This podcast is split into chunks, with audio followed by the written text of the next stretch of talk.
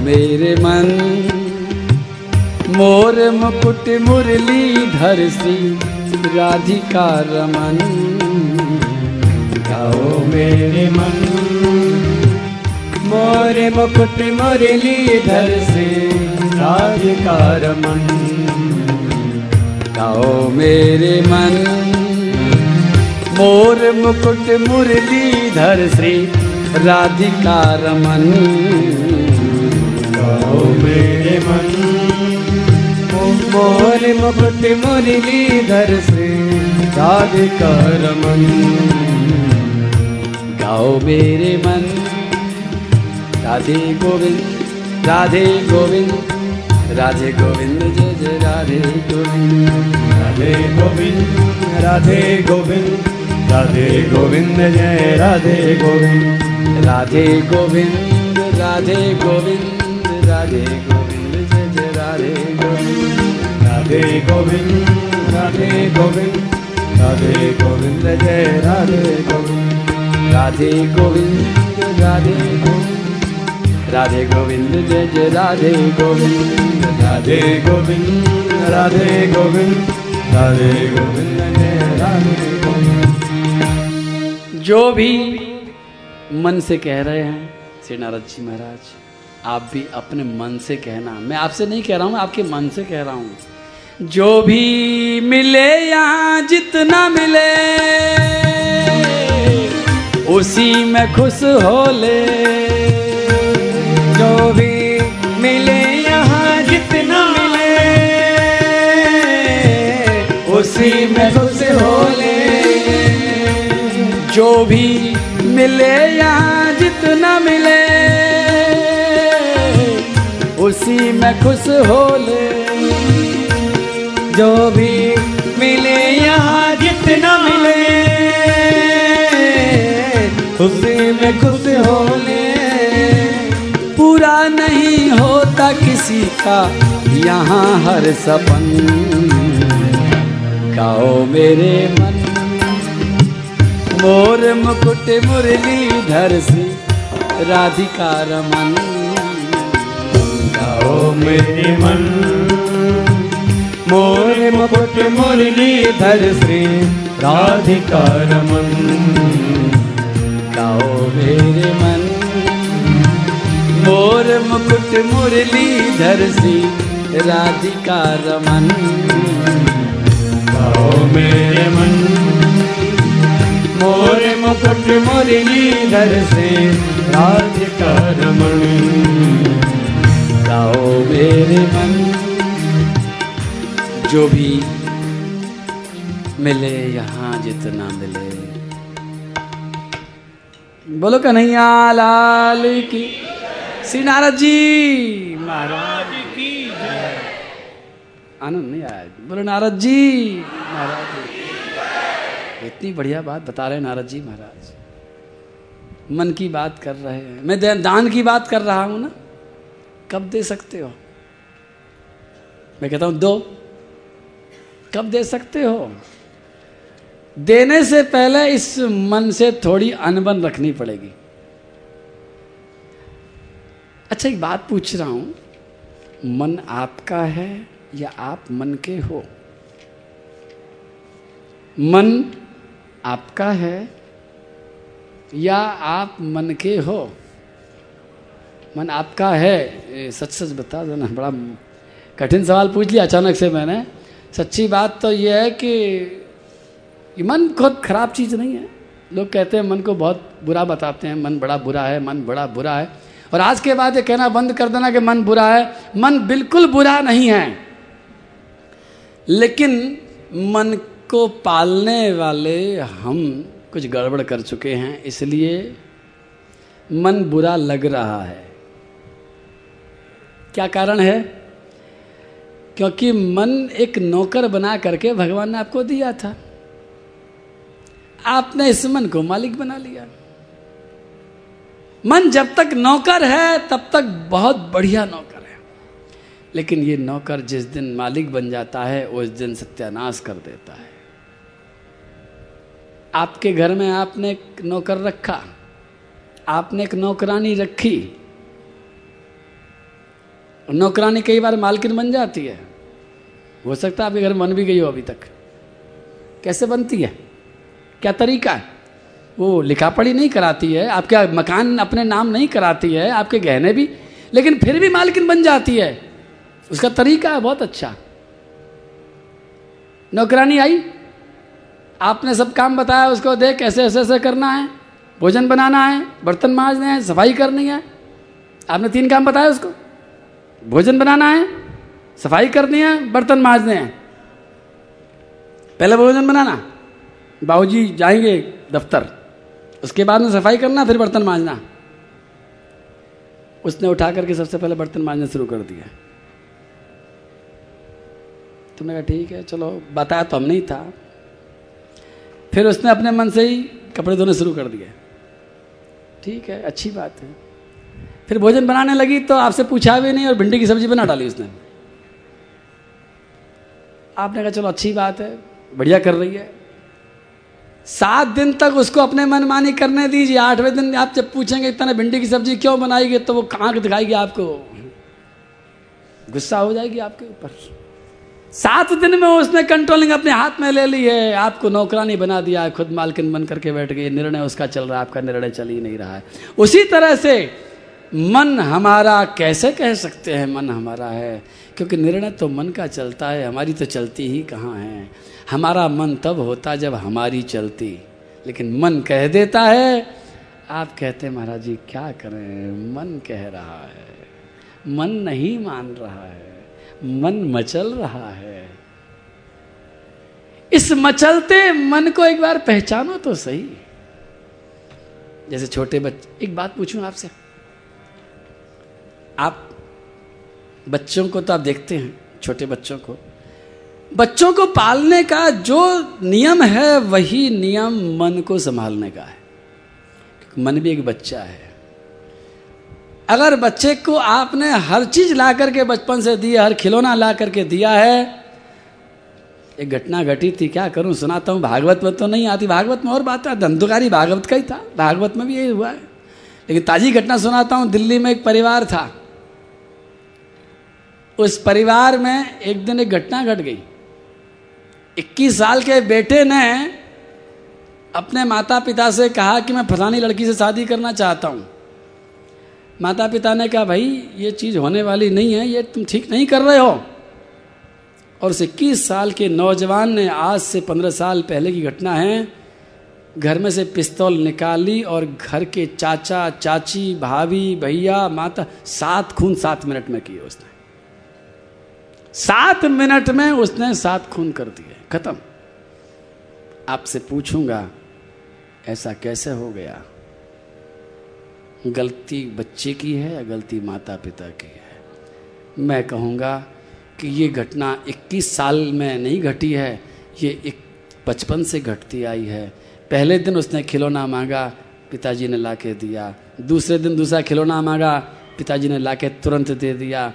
और माता पिता उसका हर खिलौना देते रहे और 21 साल के बाद में जब उसने एक ऐसा अजीब खिलौना मांग लिया तो उन्होंने मना कर दिया, अब देर हो चुकी है, अब आप मना नहीं कर सकते। आपने उस बच्चे के दूसरी बात सुनाता हूँ। आज शाम को आप यहाँ से जा रहे हो सब लोग निकल करके, कथा सुनने के बाद में। साढ़े सात बजे आरती करी आरती करने के बाद में आप यहाँ से निकले। और टेंशन में हो, आपके साधन क्या मिलेगा? बस मिलेगी कि नहीं मिलेगी? कैसे घर पहुँचेंगे? और उतनी देर में ही आपको एक कार वाले ने कहा, आइए। और खूब महँगी कार आप देख करके।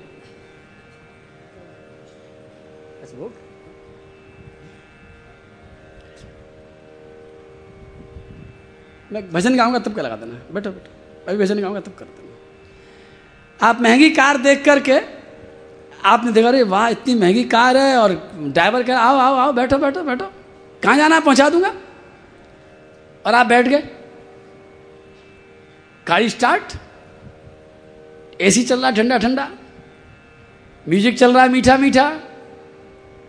और आपने अचानक ड्राइवर से पूछा, भैया, तेरे को इस जमाने में हमारे पर दया कैसे आ गई? हमको जाना था। और तेना फिर अपनी इतना बढ़िया चमकदार गाड़ी है, कम से कम चार पाँच लाख की तो क्या दस लाख की सी लग रही है? कैसे बैठा लिया भैया? ड्राइवर वाला कुछ नहीं, गाड़ी के ब्रेक फेल थे तो मैंने सोचा कि चलो तुमको ही बैठा ले, चलो। अब बताओ, म्यूज़िक कैसा लग रहा है? ठंडक कैसी लग रही है? आप क्या, आपको कुछ नहीं दिखेगा? रोक, बोले, रुक तो सकती नहीं अब ये। अब तो चले ही चली जाएगी। गाड़ी स्पीड में आ चुकी है। जैसे बिना ब्रेक की गाड़ी में बैठने वाला सुरक्षित नहीं होता है। लेकिन शायद वो बच जाए। शायद बच जाए। गाड़ी में ब्रेक ज़रूरी है, उसी तरह से इस मन के ऊपर भी ब्रेक ज़रूरी है। अगर मन में ब्रेक नहीं लगाया तो गाड़ी वाला तो शायद बच जाएगा, लेकिन जिसके मन में ब्रेक नहीं है, वो ज़िंदगी बच नहीं सकती है।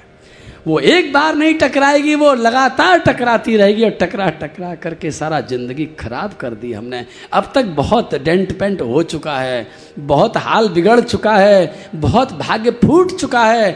अब मेरी विनती है कि इस मन पर आज से ब्रेक लगाना शुरू कर दो। कंपनी में ले जाओ दोबारा से कि भैया इसके ब्रेक ठीक करो और कंपनी में ले जाने की ज़रूरत नहीं है। भागवत की छोटी सी बात आज मान लेना।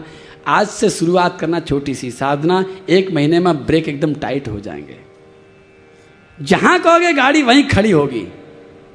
आपको पता होना चाहिए कि गाड़ी तो पाँच लाख की भी आती है, गाड़ी दो लाख की भी आती है, गाड़ी पचास लाख की भी आती है, गाड़ी एक करोड़ की भी आती है और चलती सभी हैं और सभी भाग लेती हैं, लेकिन फ़र्क सब में एक ही होता है, जो जितनी ज़्यादा महँगी गाड़ी होती है, उसका ब्रेक उतना ही ज़्यादा मज़बूत होता है। पचास लाख वाली गाड़ी, एक करोड़ वाली गाड़ी को आप ब्रेक लगाओगे, एक सेकंड के अंदर वहीं बिना पलटी खाई खड़ी हो जाएगी। और दो लाख वाली को ब्रेक लगाओगे तो पलटी खा जाएगी। ठीक उसी तरह से जितना ज़्यादा आपके मन में ब्रेक लगाने की आपकी सामर्थ्य होगी, आपकी मनुष्य की कार्य भी उतनी ही कीमती होती चली जाएगी। कीमती बनाने का यही तरीका है। आपने कहा, बस तो बस वहीं के वहीं रुक जाना चाहिए, मन को वहीं रुकना, एक कदम आगे ना बढ़े। मन कर रहा है, देख लें। आपने कहा, नहीं। और मन वहीं रुक गया। तो समझ लेना आपके ब्रेक पावरफुल हैं। पावर वाले ब्रेक हैं। हम कहते हैं, गाओ मेरे मन। मन कहता, तुम गाओ, हम कागो गाए। मन तो है ही नहीं हमारे कहने में। आओ।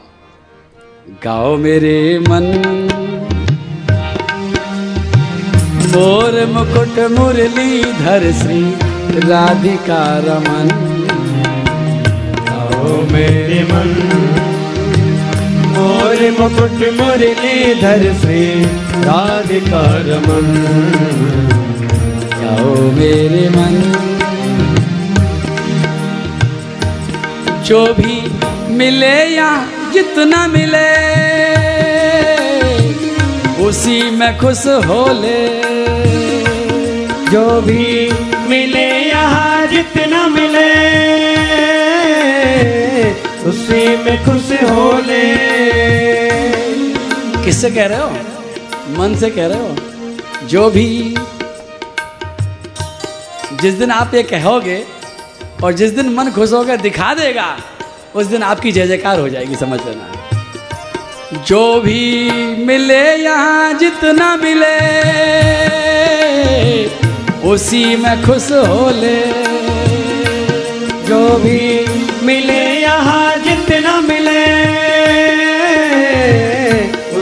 में खुश होने। पूरा नहीं होता किसी का, यहाँ हर सपन। गाओ मेरे मन।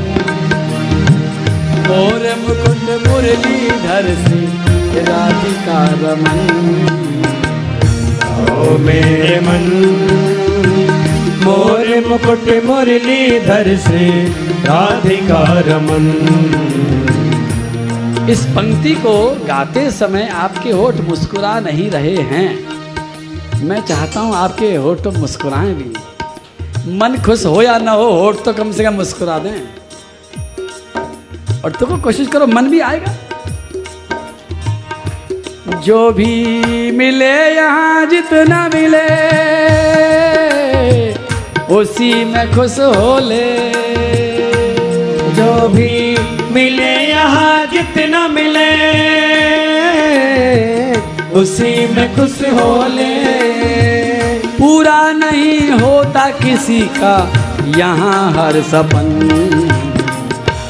गाओ मेरे मन, मोर मुकुट मुरलीधर से राधिका रमन। गाओ मेरे मन, मोर मुकुट मुरलीधर से राधिका रमन।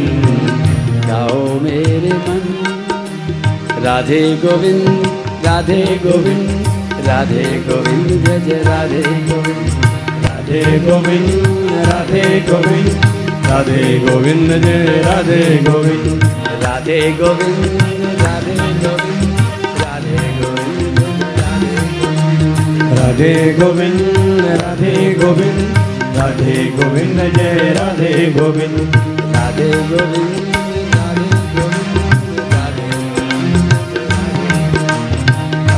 गोविंद राधे गोविंद राधे गोविंद जय राधे गोविंद राधे गोविंद राधे गोविंद राधे गोविंद जय राधे गोविंद राधे गोविंद राधे गोविंद राधे गोविंद जय राधे गोविंद राधे गोविंद जय राधे राधे गोविंद जय राधे गोविंद कोई चीज़ भूली आए घर पे छेनी भूली आए घर के लिए थोड़ी दी थी, संग रखने के लिए दी थी भाई। बोलो कन्हैया, लाल की मन ए मनुष्याणाम कारणम बंद मोक्षयो, ये बात शास्त्र कहते हैं। और इस मन को बस में करना वायु की तरह सुदुष्कर है, श्री भगवान कहते हैं।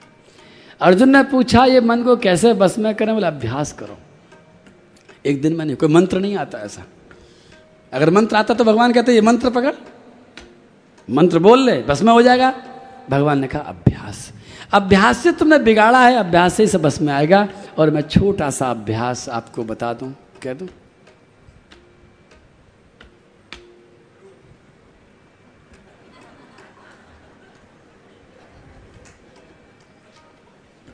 भगवान ने मना कर दिया, मेरे को मत बताओ।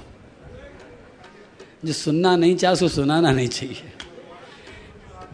चुप बैठे, एकदम ऐसे मतलब चेहरा बता रहा है कि अब तुम बता दो, बताना चाहो तो तुम्हारी मर्ज़ी है तो बताओ महाराज जी, हम तो बैठे मैं बड़ा उत्साहित हो रहा हूँ कि ये भी ले लो, ये भी ले लो, ये भी ले लो, भैया दोबारा पता नहीं मिलो नहीं मिलो, कहीं बाद में कोई चीज़ रहना है बार बार ढूंढ रहा हूँ, कोई जेब में चीज़ रहना चाहे तो कोई ये बंद मंगा दी इन्होंने। ये वो बता रहे थे ना, कैप्सूल, कल ले लेना मांग करके, अगर कोई भूल जाए तो। लेकिन आपको दूँ क्या नहीं दूँ? देखिए, कैसे मालूम पड़ेगा आपको चाहिए? देखो, मैं बड़ा टेढ़ा आदमी तो मालूम ही है, मैं बिल्कुल। तुम्हारा हित करने के लिए मुझे कुछ भी करना पड़े, मैं करूँगा मेरा धर्म है। तुम्हारा हित होना चाहिए, उसके लिए मुझे कुछ भी करना पड़े। मेरे पास सारे लाइसेंस हैं इस बात के लिए। तुम्हारा हित होना। भागवत कथा जब करने के लिए मैं बैठा, श्री नारद जी महाराज को ब्रह्मा जी ने जब भागवत सुनाई तो नारद जी ने पूछा, मैं कैसे सुनाऊं? उन्होंने कहा, एक ही नियम का ध्यान रखना। जैसे मर्ज़ी सुनाना, लेकिन एक नियम है ना चाहिए, यथा हरऊ भगवती नृणाम भक्ति भविष्यति।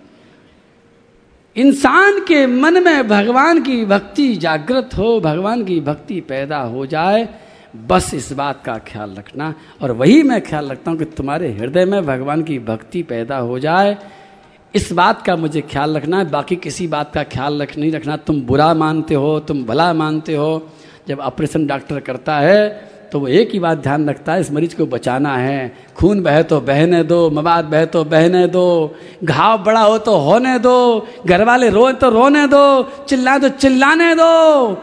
लेकिन मुझे इसका प्राण बचाना है इसी तरह से मैं भी एक ही बात सोचता हूँ कि आपकी बुद्धि का मैं ऑपरेशन कर रहा हूँ। आपको दर्द हो तो होने दो। आपको तंग करना मेरा अधिकार है। तंग कर सकता हूँ। हो सकता है मैं कल कह दूँ, सुबह सुबह चार बजे जो आएगा उसको दूँगा। हो सकता है मैं कह दूँ। बताओ, सुबह चार बजे आने को कौन तैयार है लेने के लिए? सुबह चार बजे। इधर तो इधर के लोग कम हैं। ठीक है हाँ बिल्कुल। देखो, मैं तो अड़ियल आदमी क्या करूँ? और बताता हूँ कि सुबह चार बजे आने पर जो आपको चीज़ मिलेगी, वो शाम के चार बजे नहीं मिलेगी। तो बुलाए कल चार बजे बुला लो, देख लो। इतनी कीमती चीज़ मैं बता रहा हूँ तो तुम चार बजे नहीं आ सकते। इधर के लोग घबरा गए, नहीं नहीं बोल, हाथ ही नहीं उठे तुम्हारे तो। हो सकता है चार बजे ट्रेन, बस नहीं आती हो। रात को ही रुक जाना, क्या दिक्कत है? सुबह चार बजे दे दूँगा। इतनी हिम्मत अगर आपकी है तो लो। चलो, ठीक है, ये तो बाद में सोचेंगे। सस्ता करने से नुकसान आपका ही है, मेरा नुकसान कुछ नहीं है। मेरे को पैसे नहीं चाहिए इसके बदले में, लेकिन कीमत ज़रूर चाहिए। मन को बस में करने वाली कहीं बात भूल ना जाऊँ इतना सा करना। मन को बस में करने के लिए ज़्यादा हाथापाई करने की ज़रूरत नहीं है इससे। बच्चा है अपना। बच्चे से हाथापाई करते हैं क्या? बच्चा कोमल है, मन भी कोमल है। बच्चा जल्दी रूठ जाता है, ये मन भी बहुत जल्दी रूठ जाता है। बच्चे में और मन में ज़्यादा फ़र्क नहीं है। बच्चा जल्दी रोने लग जाता है, ये मन भी रोने लग जाता है, जरा सी बात होती रोने लग जाता है। लेकिन इस बच्चे को कैसे संभालें, इस मन को कैसे संभालें? मना करोगे तो टूट जाएगा, मना करोगे, रोने लग जाएगा जब ये रोएगा तो आप भी रोगे इतना सा करना, मन जब तुमसे कुछ कहे कुछ खाने के लिए कहे, कुछ पीने के लिए कहे, कहीं चलने के लिए कहे, कुछ देखने के लिए कहे। छोटी छोटी बात पर। छोटी छोटी बात पर जब ये कहे तो इससे इतना सा कह देना, अभी नहीं, थोड़ी देर बाद। बस। मना मत करना। मन कहता है, चाय पियेंगे? तो तुरंत ये मत कहना, हे, चाय नहीं मिलेगी। महाराज जी ने मना किया, तू बड़ा परेशान करता, हमको चाय नहीं देंगे। टूट जाएगा। ये मत कहना, अभी नहीं देंगे, एक घंटे बाद देंगे। मन कहे, चाट पकौड़ी खाएँगे, मन से कहना, आज नहीं, कल खाएँगे। ज़रूर खाएँगे, ज़्यादा खाएँगे कल, आज नहीं, कल। अगर आपने इसको इतना सा कह दिया, हो सकता है थोड़ा सा रूस है रूस ना दो, कहाँ जाएगा?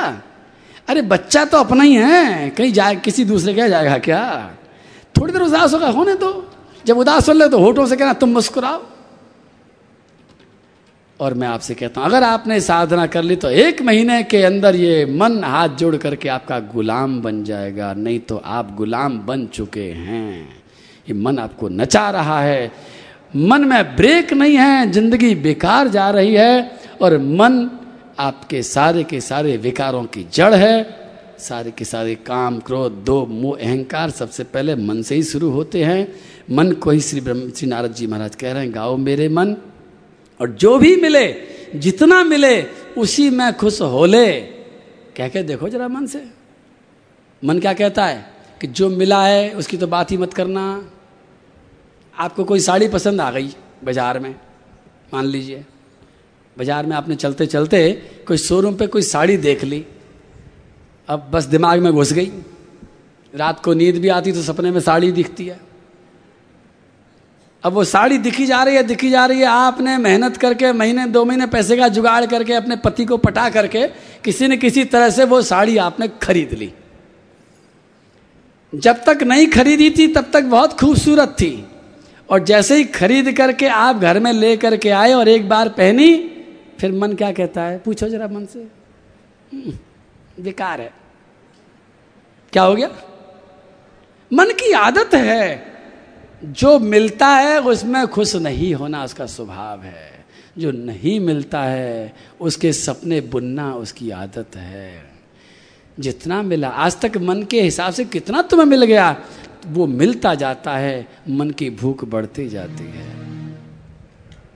मन की भूख कभी नहीं समाप्त होती। जो भी मिले, जितना मिले, उसी में खुश हो ले पूरा नहीं होता यहाँ पर।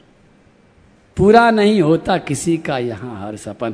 ये मन की आदत सपना देखता जाना देखता जाना, देखते जाना। मन की भूख कभी मिटती नहीं है। एक बार एक राजा, आदत बहुत अच्छी थी उसकी। सबको दान करता था सुबह सुबह। और जब दान लेने वालों की लाइन खत्म हो जाती थी, उसके बाद फिर चिल्ला करके पूछता था कि मेरे राज्य में कोई मांगने वाला तो नहीं बचा है? और जब कोई नहीं बचता था, तब वो भोजन करने बैठता था। एक दिन वो बांट रहा था, उसी समय एक फकीर ने आकर के आवाज़ लगाई, क्या मुझको भी मिलेगा? राजा ने कहा, सबको मिलता है, रोज मिलता है, कैसी बात पूछ रहे हो? फकीर ने कहा, इसलिए पूछ रहा हूँ, क्योंकि मेरा जो भिक्षा पात्र है, ये मेरा कटोरा खाली नहीं रहना चाहिए। अगर तुम्हारे अंदर इसको भरने की हिम्मत हो तो मांगू। कुछ भी डाल देना। अनाज भर देना, दाल भर देना, गेहूँ भर देना, सोना भर देना, असरफी भर देना, खाली मत छोड़ना, क्योंकि मैं इसको भरते भरते थक गया हूँ, ये भरता ही नहीं मेरे से। राजा ने कहा, क्या बात करते हो? हमारे खजाने भरे पड़े ला थोड़ा छोटा सा बर्तन अभी भरते हैं। मंत्री से कहा, जल्दी से असरफियाँ मंगाओ, सोनों की अस्पियों से भर दो। लेकिन वो फकीर का बर्तन बड़ा अजीब था। उस बर्तन में जैसे जैसे असरफियाँ डाली जाती थीं, वो असरफियाँ धीरे धीरे गायब हो जाती थीं, पैदा ही नहीं ढकता था उसका।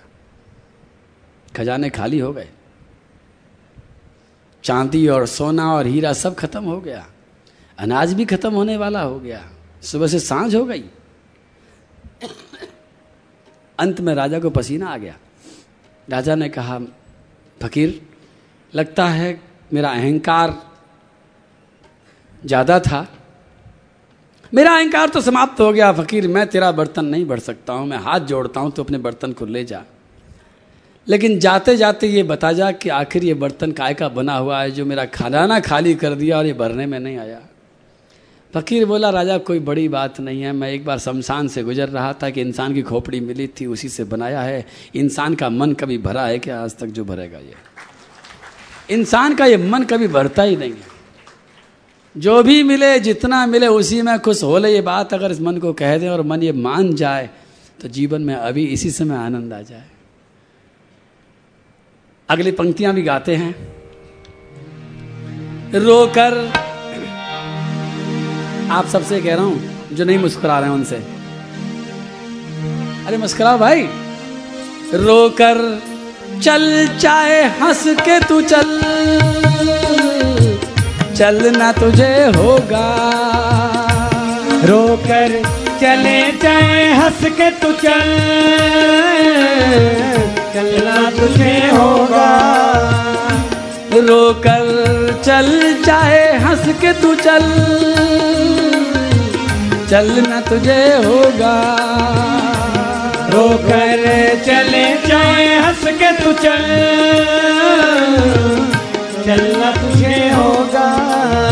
रुकेंगे न तेरे लिए ये समय के चरण।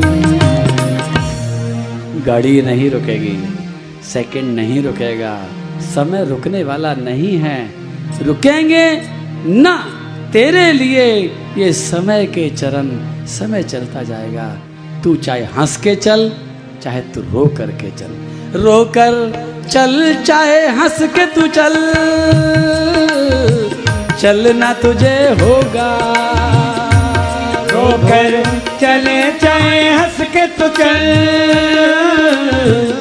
चलना तुझे होगा। अब तो हाथ जोड़ के कह रहा हूँ मुस्कुरा दो। रोकर चल चाहे हंस के तू चल। चलना तुझे होगा। रोकर चले चाहे हंस के तू चल। चलना तुझे होगा। रुकेंगे न तेरे लिए समय के चरण। गाओ मेरे मोर मुकुट मुरलीधर राधिका रमन। आओ मेरे मन। मोर मुकुट मुरलीधर से राधिका रमन। गाओ मेरे मन। मोर मुकुट मुरलीधर से राधिका रमन। आओ मेरे मन मोर मुकुट मुरलीधर से राधिका रमन। राधिका रमन राधिका रमन राधिका रमन। बोलो नारद जी महाराज की जय। नारद जी महाराज ने ये बात प्राचीन भरी नाम के इस राजा को बताई है, क्योंकि राजा मन के अधीन हो चुका है। यज्ञ करने में बहुत आगे है, लेकिन यज्ञ की परिभाषा सही सही नहीं करता है। हर यज्ञ का उद्देश्य अपनी कामना पूर्ण करना उसने बना लिया है, और यज्ञ भी सात्विक नहीं कर रहा है, तामसी यज्ञ करता है। तामसिक यज्ञ में पशुओं की बलि दी जाती है।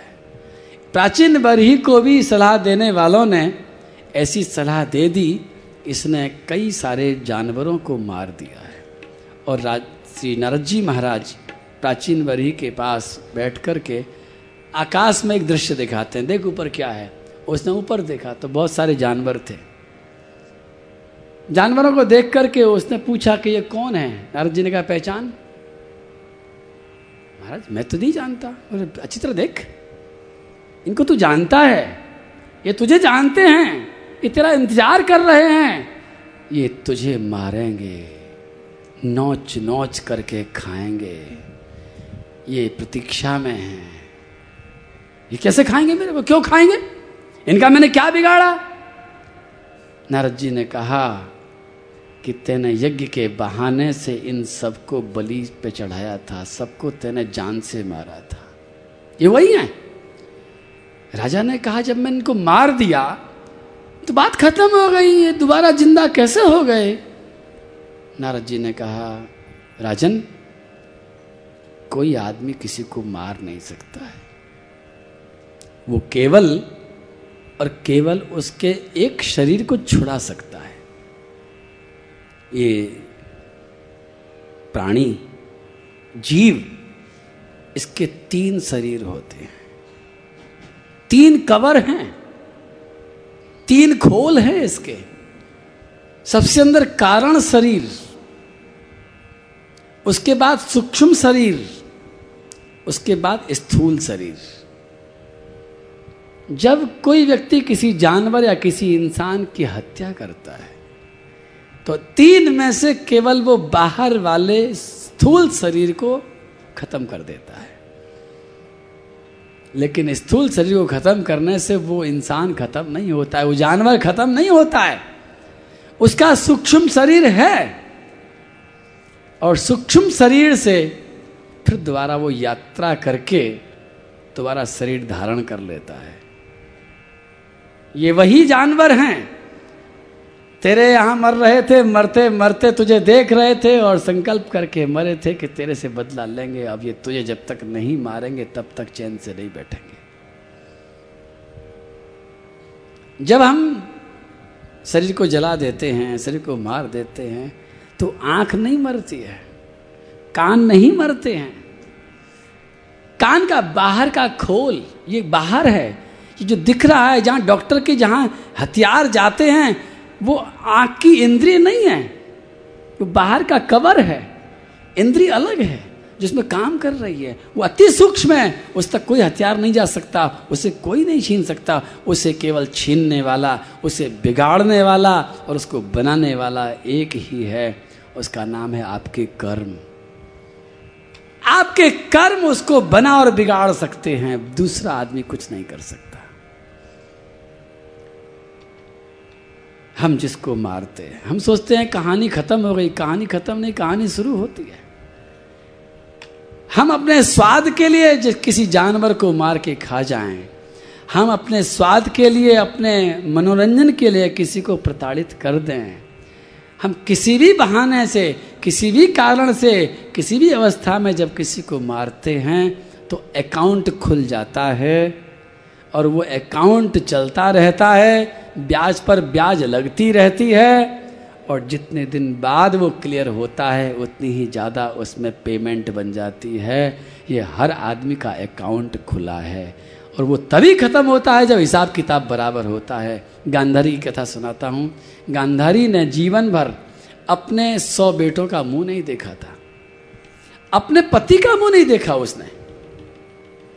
अपने राज्य महल को नहीं देखा। सगाई के समय उसे पता चला कि मेरे होने वाला पति अंधा है। उसी समय उसने तपस्विनी थी, आँखों पर पट्टी बाँध ली थी। मेरा पति नहीं देख सकता, मैं भी नहीं देखूँगी। भगवान शिव की भक्ता है। तपस्विनी है। और एक जन्म से नहीं, कई जन्मों से तपस्या करती आई है। लेकिन जब सौ बेटे मर चुके, मन में एक इच्छा पैदा हुई। कम से कम उन बेटों का मुँह तो देखूँ। मेरे गर्भ से निकलने वाले वो पुत्र कैसे लगते हैं? धृतराष्ट्र से आज्ञा मांगी। धृतराष्ट्र ने आज्ञा दे दी, जाओ, पट्टी खोल करके चली जाओ, युद्ध युद्ध क्षेत्र में जा करके अपने बच्चों का मुँह देख आओ। गांधारी चली। पीछे पीछे श्याम सुंदर चले हैं। गांधारी अकेली जा रही है। पीछे पीछे श्याम सुंदर थोड़ी दूर पर चल रहे हैं। भगवान चिंतित हैं थोड़े से। गांधारी चलते चलते चलते चलते जब युद्ध क्षेत्र में पहुँची है तो अचानक से भूख लग आई बड़ी ज़ोर की। इतनी तेज भूख लग आई कि चारों तरफ़ खाने की चीज़ ढूँढने लगी। कुछ खाने को नहीं दिखाई पड़ा। उसी युद्ध क्षेत्र में एक बेर का पेड़ उगा हुआ था। लाल लाल पके हुए बेर लग रहे थे। गांधारी ने एक फल खाने के लिए, बेर तोड़ने के लिए हाथ बढ़ाया। पेड़ ऊँचा था, फल हाथ में नहीं आया। गांधारी ने सोचा, क्या करूँ?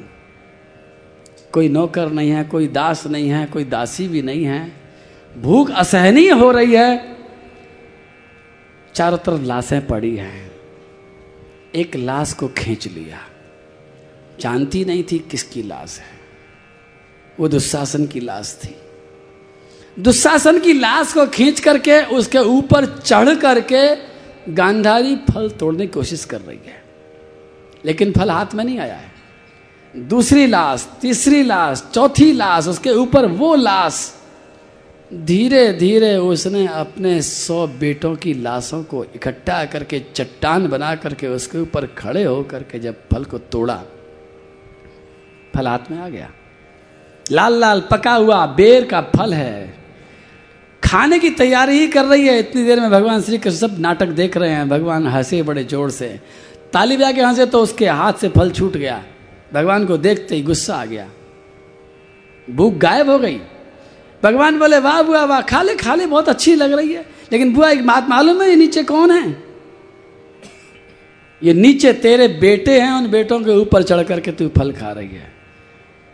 क्रोध और ज़्यादा आया। गांधारी ने शाप दिया कि जिस तरह से मेरे सामने मेरे सारे के सारे बेटे मर गए हैं, मैं तुम्हें साप देती हूँ, कृष्ण, कि तुम्हारे बेटे भी तुम्हारी आँखों के सामने मरेंगे। तुम्हारा पूरा वंश नष्ट हो जाए। कन्हैया ने हाथ जोड़ करके कहा, मुझे तो वैसे भी नष्ट करना है तो अच्छा है तेरे साप से नष्ट हो जाए।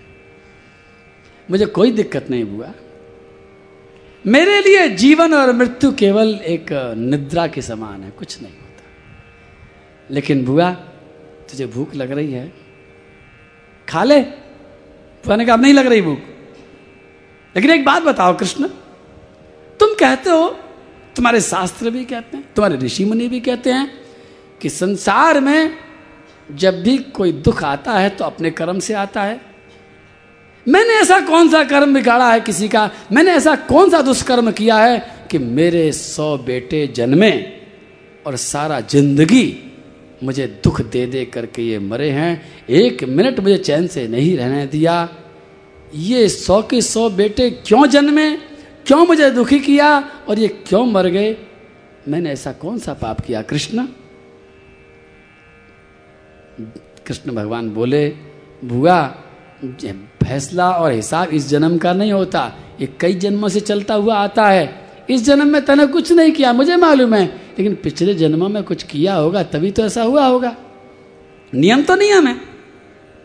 गांधारी बोली, नहीं, मैं अपने पिछले सौ जन्मों को देख सकती हूँ। सौ जन्मों में मैंने ऐसा कोई पाप नहीं किया है।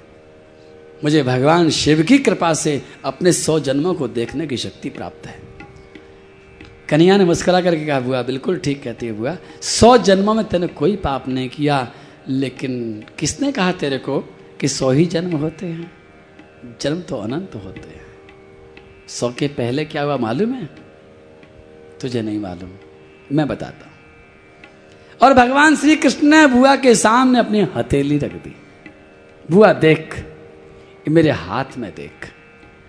और गांधारी भगवान श्री कृष्ण के हाथों में देख रही है। हाथ की हथेली में एक दृश्य बना है। उस दृश्य में बुआ कुछ देख रही है। भगवान बोलते जा रहे हैं, देख बुआ देख, बहुत बड़ा राज्य है, बहुत बड़े राजा हैं, बहुत ठाट बाट हैं। उन राजा साहब की एक बहुत सुंदर एक रानी है। राजा बहुत प्यार करते हैं। बुआ, ये रानी को पहचान, ये रानी तू ही है। पहचान रही है? नहीं पहचान रही। मैं बता रहा हूँ, ये रानी तू है। तेरे ठाट बाट भी हैं, लेकिन एक दिन तेरे सिर में बहुत तेज दर्द हुआ है। और देख तेरे दर्द के कारण राजा साहब बड़े परेशान हैं। बड़े बड़े डॉक्टरों को बड़े बड़े वैद्यों को बड़े बड़े हकीमों को बुलाया जा रहा है। तेरा इलाज हो रहा है, लेकिन इलाज सफल नहीं होता है तेरा दर्द ठीक नहीं होता है। और धीरे धीरे कई दिन बीत गए हैं। और अंत में राजा ने घोषणा करी है कि कोई भी मेरी रानी का सिर दर्द ठीक करेगा, मैं आधा राज्य इनाम में दूँगा। फिर बड़े दूर दूर से और भी वैद्य आए हैं। आधे राज्य का लालच है। और उसी समय एक बहुत बूढ़ा कोई वैद्य आया है। उसने तेरी नवज देखी है, तेरे सिर पे हाथ लगा करके जाँच की है और उसके बाद में अपने झोले में से निकाल कर पुड़िया पकड़ाई है। देखती जा बुआ, देख पुड़िया दी जा रही है। वैद्य बता रहा है, पुड़िया को कैसे लगाना है। वैद्य ने कहा है राजा साहब, कैंचुए को मंगाइए, कैंचुए का रस निकाल करके उसके रस में ये दवाई मिला करके सिर पर लगाएँगे, सिर दर्द ठीक हो जाएगा। और उसी समय राजा का आदेश मिला घुड़सवार लोग भागे भागे खेतों पे जाते हैं और कई सारे कैंचुए पकड़ करके लाते हैं। ज़रूरत तो ज़्यादा की नहीं थी, ज़रूरत तो दो तीन की थी, लेकिन राजा जोश में थे। तू भी जोश में थी, जल्दी ठीक होना चाहिए। सौ कैंचुए पकड़ करके लाए गए, सबको घोट दिया गया, सबको मार दिया गया, सबका रस निकाल करके, दवाई मिला करके तेरे सिर पर दिख दवाई लगाई जा रही है, दवाई अपना असर दिखा रही है, सिर दर्द ठीक हो रहा है, तू मुस्कुरा रही है। वैद्य को आधा राज्य मिल गया, वह भी मुस्कुरा रहा है। राज साहब प्रसन्न है, वो भी प्रसन्न हो गए हैं। लेकिन बुआ एक बात बता, उन सौ कैचुए ने क्या बिगाड़ा था?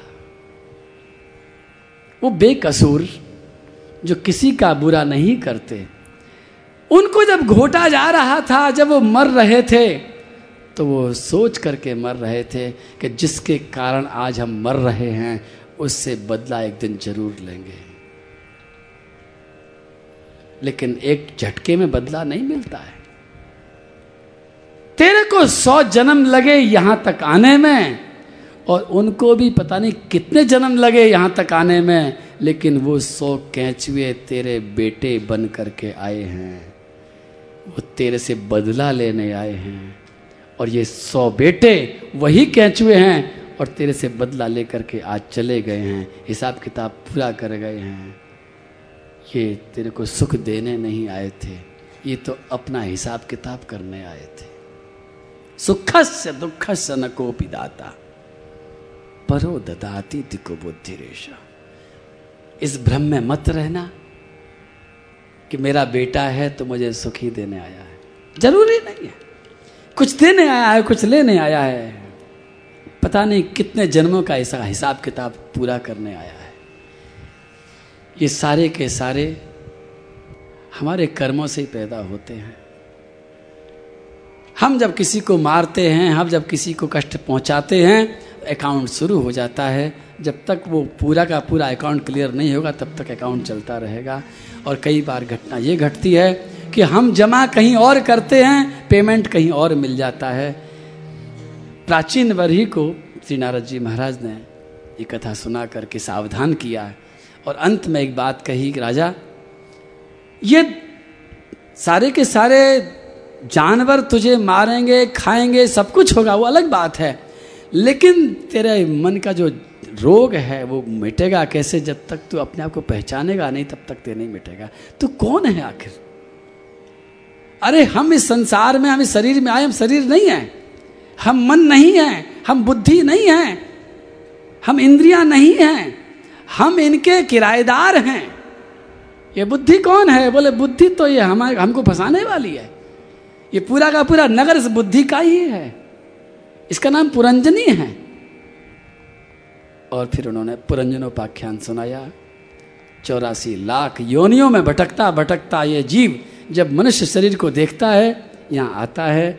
आशा तो ये है कि मनुष्य शरीर में आकर के ये चौरासी लाख योनि से बच जाए, लेकिन और ज़्यादा उलझ जाता है। और इसको खोजते खोजते भगवान श्री कृष्ण घातम कस्यासि को सयानो यस्य सोचसी जानासि किं सखायं माँ। येनाग्रे विचचरत भगवान अपने जीव को साथ में लेकर के चल रहे हैं। हम भगवान के साथ, भगवान की उंगली पकड़ करके चल रहे थे। हमने कहा था भगवान से कि माया का मेला दिखा दो और माया का मेला देखने के लिए भगवान के साथ चलते चलते हमने भगवान की उंगली छोड़ दी। आपने देखा होगा, बच्चा जब जाता है, गुब्बारों को देख करके अपने माता पिता की उंगली छोड़ देता है। हमने खुद ने भगवान की उंगली छोड़ी है और इस माया में भटक रहे हैं, डोल रहे हैं दर दर की ठोकर खा रहे हैं। भगवान हमें ढूंढ रहे हैं, अरे कहाँ गया मेरा जीव? अरे कहाँ गया मेरा जीव? भगवान बार बार किसी शास्त्र के बहाने से, किसी संत के आवाज़ भैया ढूंढो, मेरा जीव कहाँ गया? और जब कभी भगवान को वो जीव मिल जाता है तो जो मैंने श्लोक बोला, वो श्लोक भगवान ने ही बोला है उस जीव के लिए कह रहे तू मुझे भूल गया रे? और जब भगवान उस जीव से कहते, तू मुझे भूल गया, हम दोनों सखा थे, एक साथ चलते थे, तुझे याद नहीं? तो वो जीव कहता है, छोड़ो छोड़ो, मैं नहीं जानता तुम कौन हो। तो भगवान की आँखों में आँसू आ जाते कि जो मैं तेरा हमेशा हमेशा का हूँ तुम मुझे नहीं जानता है, और जो तेरे रिश्तेदार कभी के भी नहीं है, उनको तू अपना कह रहा है। बस उसी समय, वही वही समय होता है जागने का। आओ, एक भजन सुनाता हूँ आपको।